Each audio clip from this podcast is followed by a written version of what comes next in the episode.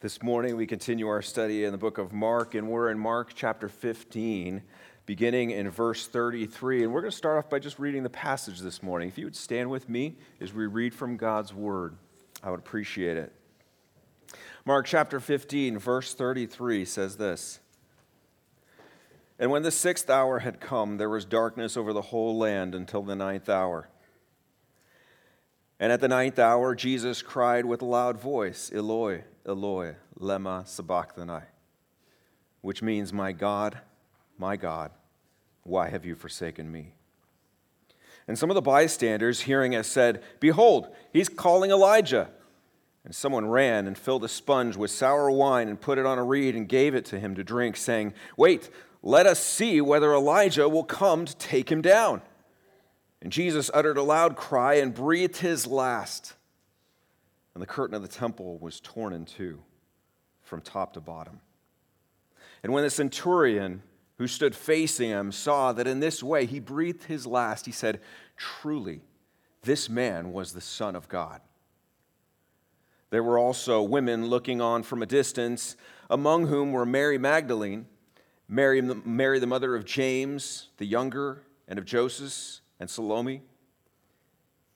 When he was in Galilee, they followed him and ministered to him, and there also, and there were also many other women who came up with him to Jerusalem.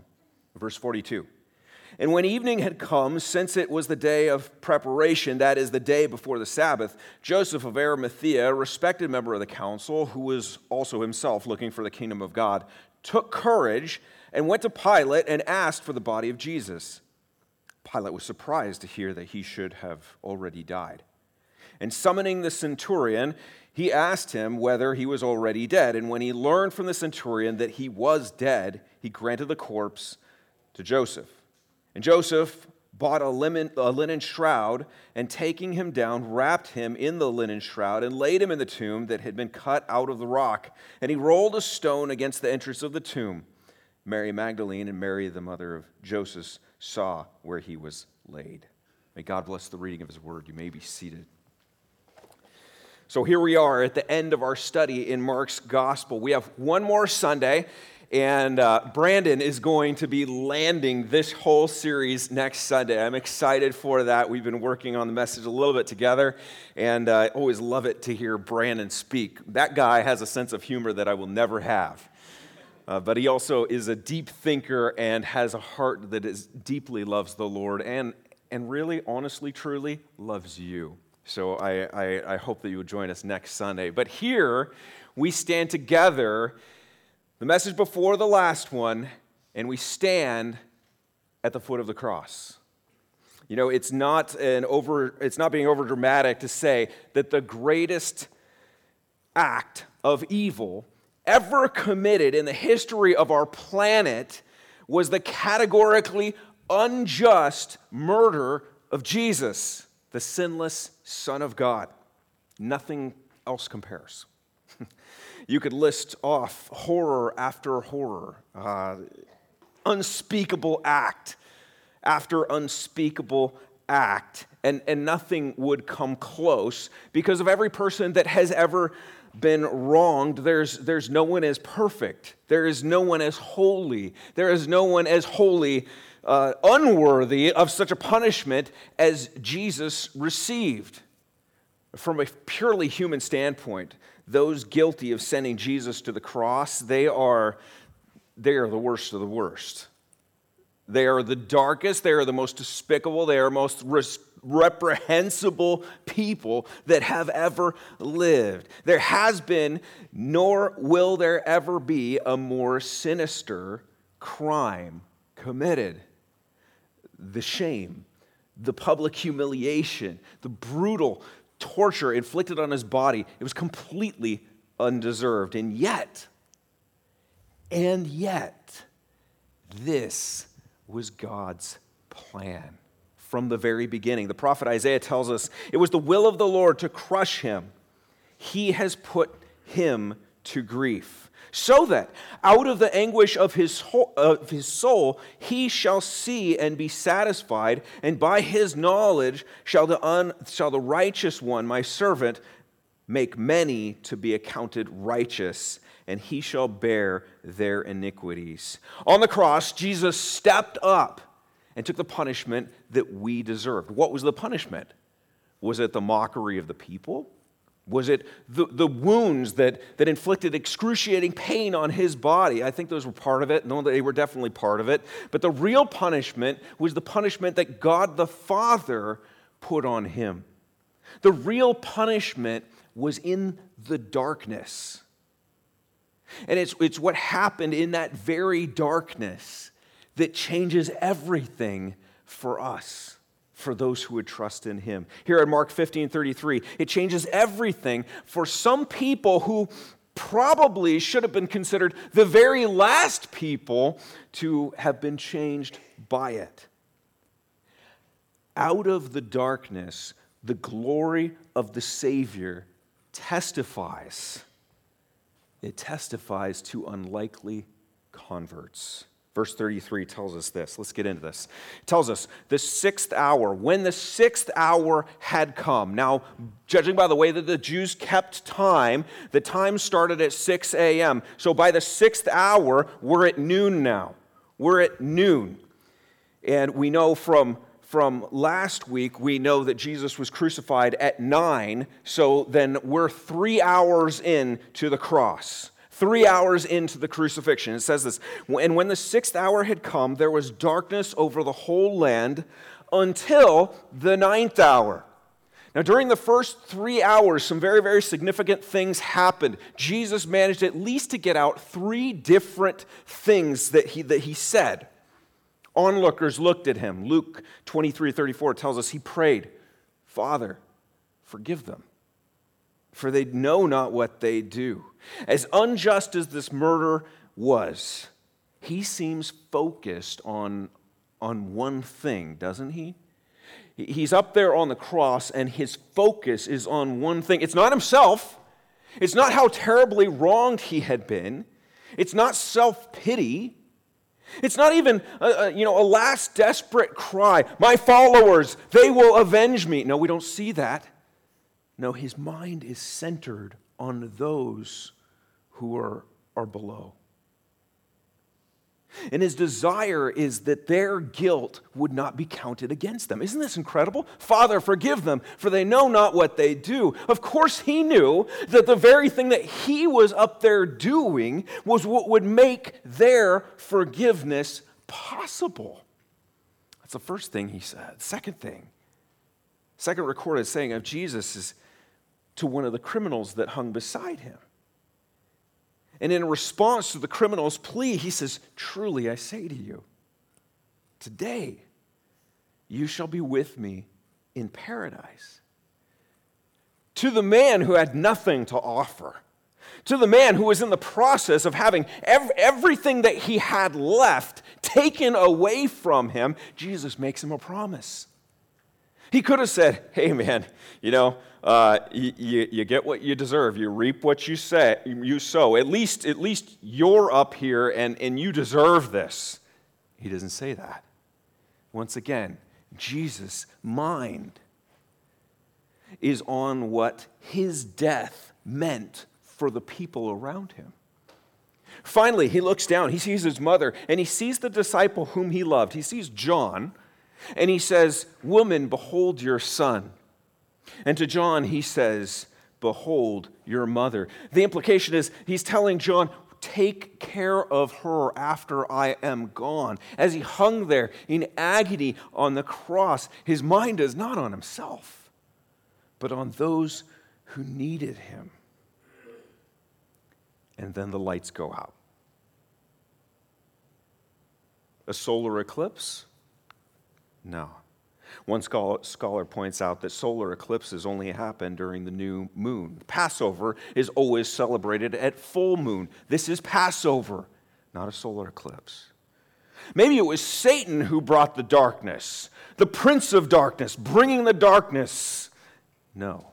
Job 9 7 tells us that it is God who commands the sun and the stars. I am the Lord, there is no other. I form the light and create the darkness.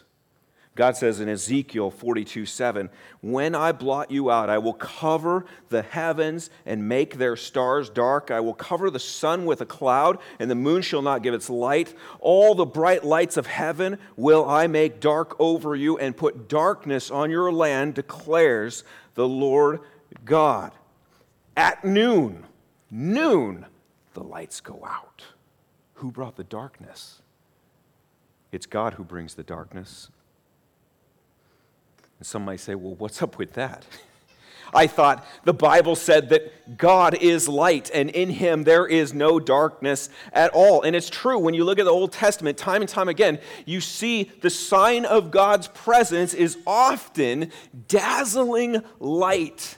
Micah 7 8 says, Rejoice not over me, O my enemy. When I fall, I shall rise. When I sit in darkness, the Lord will be light to me. God's presence is often associated with light, but there are times when the Bible makes it clear that he comes in darkness. And when he is described as coming in darkness, that often means he's coming in judgment.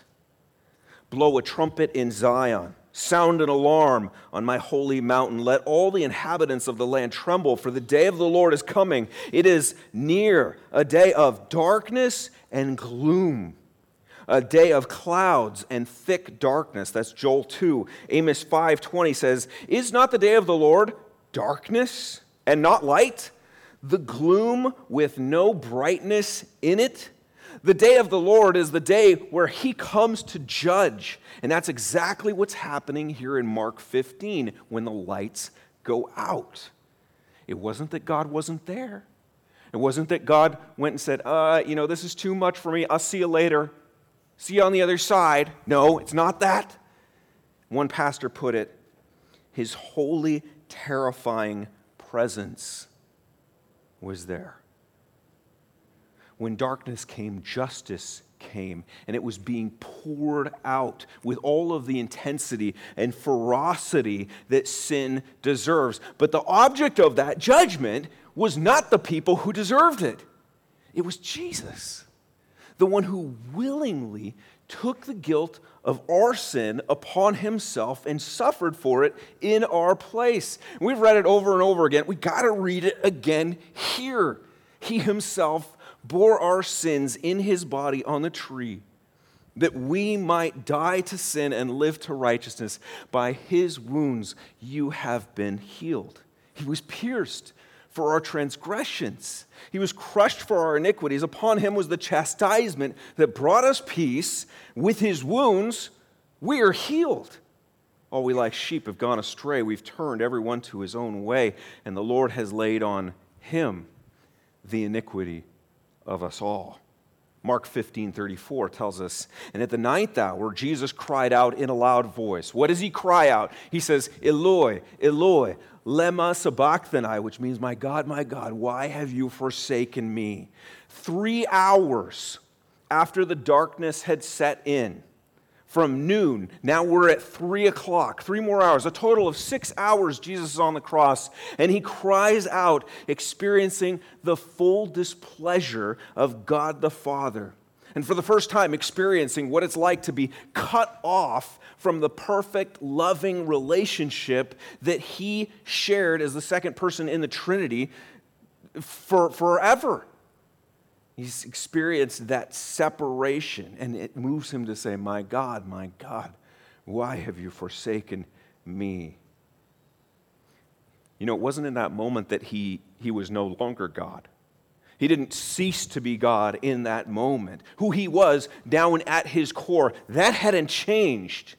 In his being, he was still that second member of the Trinity that he had always been. But this was the point when the horror of being at relational odds with the Father was fully realized. Notice that for the first time, he refers to God the Father, he refers to him simply as God. You and I know how terrible it is to experience that, that being at odds with the people that we care about the most. Mm. When the relationship has been violated, and trust and love and harmony has been broken, feels like betrayal, feels like horror. It feels like you're, you're, you're almost dying on the inside, doesn't it?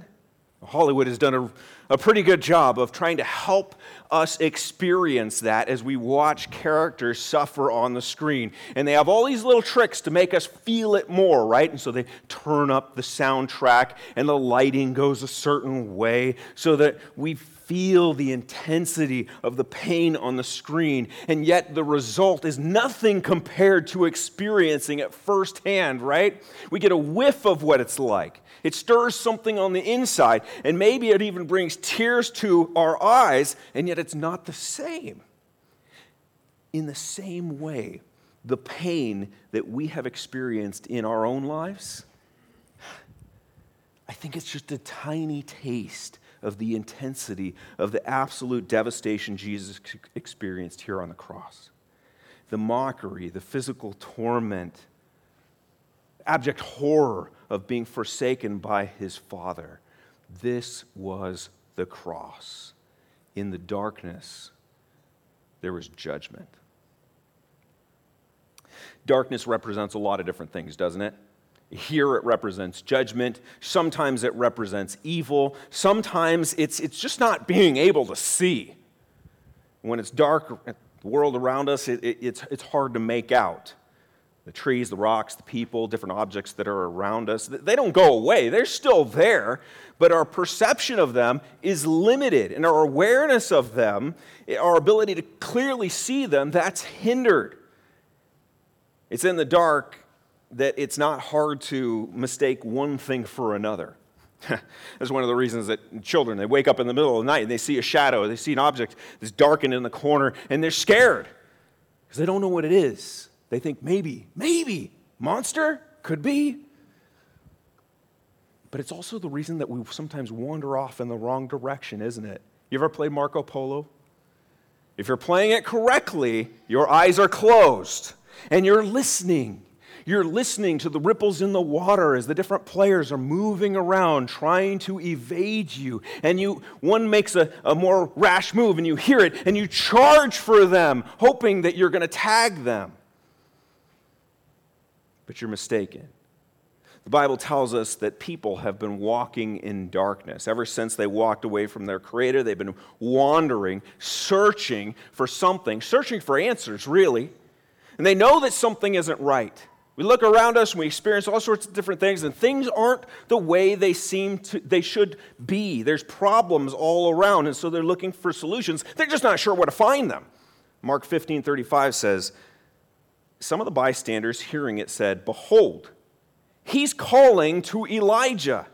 Now, people had been looking, they had been watching, they had been waiting for a sign that their Messiah was going to come, the one who would, would free them from oppression, who would restore Israel to greatness. When is he coming? Where is he coming? What are the signs that we should look for? Malachi 4 5 led them to believe that the return of the prophet Elijah or someone like him would be that sign. Behold, I will send you Elijah the prophet before the great and awesome day of the Lord comes, and he will turn the hearts of the fathers to their children and the hearts of children to their fathers, lest I come and strike the land with a decree of utter destruction. Maybe Jesus is calling for Elijah.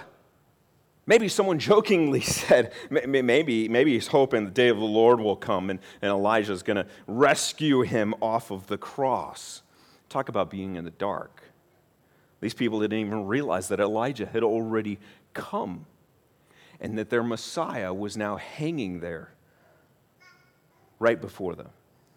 Verse 30, 36 says, Someone ran, filled a sponge with sour wine, put it on a reed, gave it to him to drink, saying, Wait, let's see whether Elijah will come and take him down. Now, sour wine, that doesn't sound really good to us. It's like something we would throw away, something we would give someone that we didn't really like. But John tells us there was a jar of this sour wine there, and it's likely, a lot of commentators believe, that this jar was just the, the soldiers' uh, beverage. It was just their refreshment as they guarded the cross, four guards per cross someone sops up the wine with a sponge, puts it on a stick, and offers it to Jesus. You know, I don't think this was part of the mockery.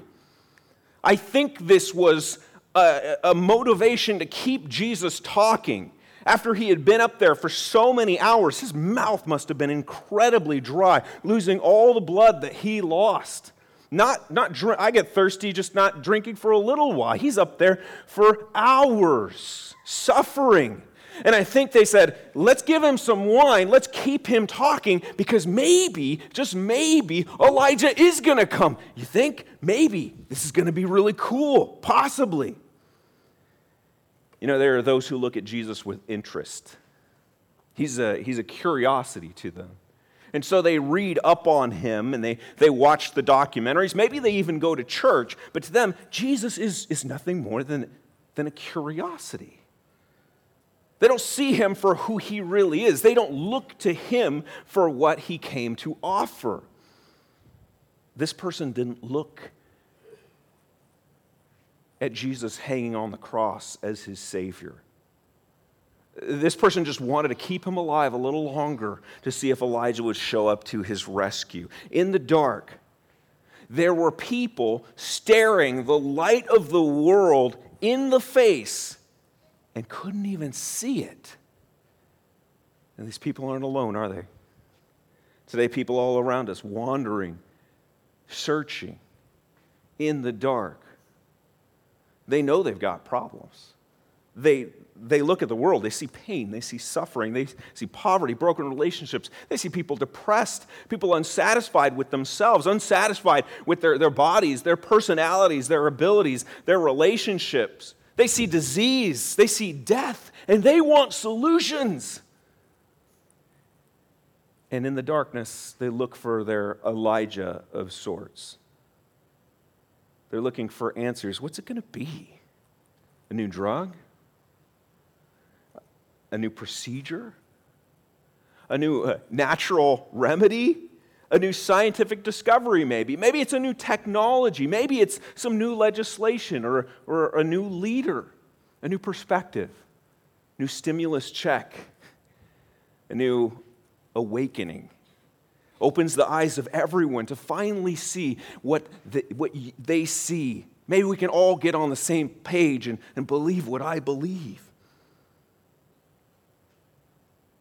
Do you have an Elijah that you're looking for? Here in verse 36, I think we have one of the saddest characters in history in view. A person who is as close to the answer as they could possibly be. They even offer Jesus a drink. that close. And yet they're completely in the dark. Mean, we don't know if the light ever came on for that person, but it did for a few of those who were there, some of the most unlikely. Verse 39 tells us there was a centurion. He most likely was the man in charge of the soldiers who were stationed there to keep away people from interfering with the execution that was taking place. This was a man who would have been present during Jesus' arrest, quite possibly. This was a man who more than likely escorted Jesus over to the residence of the high priest so that he could be questioned. He could have witnessed Jesus' time before Pilate and the interactions that they had. It's extremely likely he was among those who witnessed Jesus being flogged. Remember, there were about 600 soldiers in that courtyard witnessing Jesus being flogged being a commander, it would have been his soldiers that nailed Jesus to the cross. His soldiers that were tearing up the clothing, that were casting the lots. He had no reason to feel sympathy for Jesus. He wasn't a Jew. He, had, hadn't been looking for the Messiah. On the contrary, his tribe was determined to keep the Jews under their thumb. The idea of a Jewish Savior, that would have been very unwelcome to his kind. And yet there he was what did he say? He saw in this way that Jesus breathed his last, and he said, Truly, this man was the Son of God. There he was, standing, watching Jesus suffer, listening to his words, witnessing the baffling darkness. Then, as Jesus breathed his last, We read from the other Gospels that there was a violent earthquake, and he experiences that under his feet. And he was awestruck. For him, life was all about, most likely, it was all about moving up in the ranks. It was about oppressing his superiors. It was about furthering the glory of Rome. Salvation to him, well, it would have looked something like earning enough to retire on, or it would have been taking care of his family, or it would have been settling down on a nice piece of his own land for some long deserved, long overdue R&R. And yet, here, in the darkness of Calvary, his eyes are opened wide to the one who offered the salvation that he didn't even know that he needed. Truly, this man was the Son of God. Out of the darkness, the glory of the Savior testified to some of the most unlikely converts. He wasn't the only one. We mentioned last week the criminal hanging next to Jesus on the cross.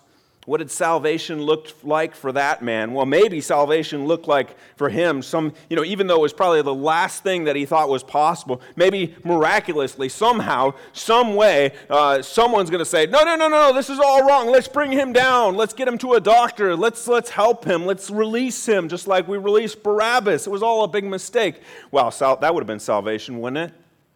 Or maybe he was a realist, and maybe salvation was just like, let's get this over with. The pain, the agony, the suffering. Come on, soldier, just break my leg so I can't breathe anymore. Let's end this. Sweet death, please come. Back when he was running free, salvation may have meant pulling off a, a big job. Maybe it was a long con. Maybe that's what he wanted to accomplish. So, or some other underhanded way of making a big fortune. Maybe he was an insurrectionist just like Barabbas. Maybe salvation was about causing chaos. Maybe it was disrupting the system, eventually overthrowing the Romans. Maybe he dreamed of a better, brighter day, free of oppression, full of liberty and opportunity. To him, Jesus must have been a joke looking over, he must have thought Jesus was a fool for not joining in the cause and helping with the resistance. Jesus, all you did, you walked around, you talked to all sorts of people, you did these incredible miracles, everyone believed in you, everyone thought you were the one that was going to change everything, and you did nothing. You let them arrest you. Come on. Some Messiah Jesus was, and yet, somehow, some way, in the darkness, this criminal came to see Jesus for who he truly was.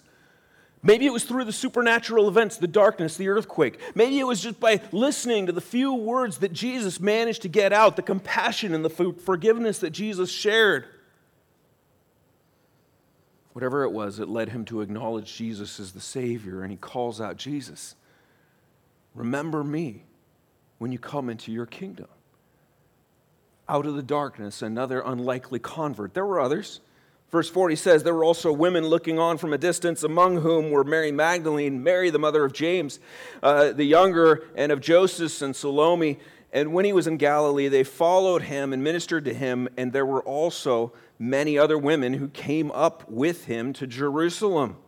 Now, other than John, the Gospels tells us it was women that were there. They were the ones who followed Jesus all the way through the horror of his death. While the others had fled, the women remained faithful at his side. This is incredible. You know, contrary to the thinking of the culture, they were the strong ones. They were the ones who stayed the course. They were the ones who bravely watched the horror that he endured. Next week, we'll discover that, that even though they weren't even allowed to testify in court, they would be the ones who would be given the privilege of discovering the empty tomb. And they would be commissioned to be the first people to go out and to share this good news. In the darkness, they were the unlikely loyal followers. Finally, there was a, a member of the council. Verse 43 says Joseph of Arimathea a respected member of the council who was also himself looking for the kingdom of God, took courage, went to Pilate, asked for the body of Jesus. Pilate was surprised to hear that he should have already died. Summoning the centurion, he asked him whether he was already dead. He learned from the centurion that he was dead. He granted the corpse to Joseph, and Joseph bought a linen shroud and, taking him down, wrapped him in the linen shroud, laid him in a tomb that had been cut out of the rock, rolled a stone against the entrance of the tomb. Joseph was a member of the council. That very same council that ferociously pursued and tried and convicted and demanded the death of Jesus. He was surrounded by and served alongside dark hearted men men who, out of lust for power and privilege and prestige, they looked at Jesus as their enemy. For them, salvation was all about getting Jesus out of the way. They had a good thing going there, holding on to it with everything that they had, even if that meant bending the rules a little and actively seeking to destroy a man who had never done anyone any harm. That was their number one priority. And yet, out of the darkness, Joseph of Arimathea goes out of his way, musters up the courage to approach Pilate. He risks exposing himself to all the rest of his council's mem- members as someone who actually knew, loved, and believed in Jesus. And he requests that he be given permission to take the body and bury it respectfully. Luke tells us that he was a good and righteous man, a man who had not gone along with the efforts to convict and condemn Jesus. Really? You mean it's possible that God can change the heart of someone who finds himself or herself working side by side with some of the most corrupt, the most despicable people in existence? Out of the darkness, the glory of the Savior testified to an unlikely convert. For millennia, for millennia, the world has been in weary need. Stepping away from its creator to go its own way, well, that resulted in confusion and frustration and consternation and depression and isolation and contention and aggression and attrition and malnutrition and deprivation and infection and death. Ever since the beginning, we've been actively searching for solutions. We're actively searching for some type of salvation from the problems that we have. What's it going to be? Is it going to be that new drug? Is it going to be a scientific discovery? Is it going to be a procedure? We've been down that road, right? But the real problem with humanity was symbolically woven into a curtain. A veil that stood some, some, some 80 feet tall as a witness to the separation that existed between humanity and their Creator. They were made to be in perfect relationship with Him. No veil, no blockage, no, nothing in between. Just like Jesus had experienced that perfect relationship with God the Father and God the Holy Spirit from eternity past. But their sin had placed an impenetrable barrier between them. And that same separation that Jesus experienced as he took their sin upon himself at the cross. That's all we've ever known. But unlike us, he was able to do something about it. No matter how hard we tried, no matter how many good things we tried to do to make up for all the things that stood in the way of us and God, there was no tearing away of that curtain. It couldn't be done. We could barely open a bag of chips. but as Jesus surrendered his last breath, he says, It is finished. Father, into your hands I commit my spirit. And we read that the temple, the curtain that was there, was torn. the curtain of the temple was torn in two from top to bottom. Mark 15 38 says, Not bottom to top. This wasn't something that could be done with human hands. The tearing of the curtain from top to bottom testifies that, that out of darkness, the glorious Savior ripped apart the barrier that kept us from our Maker. Have you seen the Savior for, true, for who he truly is? Maybe you consider yourself to be one of the most unlikely of converts. Maybe you're the last person in the world who would acknowledge Jesus as Lord and Savior. Maybe you've been, you've been fighting against him, trying to come up with ways to convince everyone else what a sham this Jesus is. But let me tell you this that there is no one so unlikely that the glory of Jesus and the saving work that he accomplished cannot be embraced. Maybe you've been looking for all sorts of other things to bring you, you peace, or to give you significance, or to alleviate your pain or the danger, or take away loneliness. We've really experienced loneliness lately something that would bring you joy. But right now, the darkness is lifting. And perhaps for the first time, you're seeing how all along Jesus is the answer to what you truly need. Would you look to him? Would you trust him? Would you embrace the forgiveness that only he can offer and begin today a new life of hope and peace and joy. Quietly in your hearts, say, Lord, I need you. I know that I'm a sinner. I know that I deserved everything that you took upon yourself at the cross, but you took it in my place.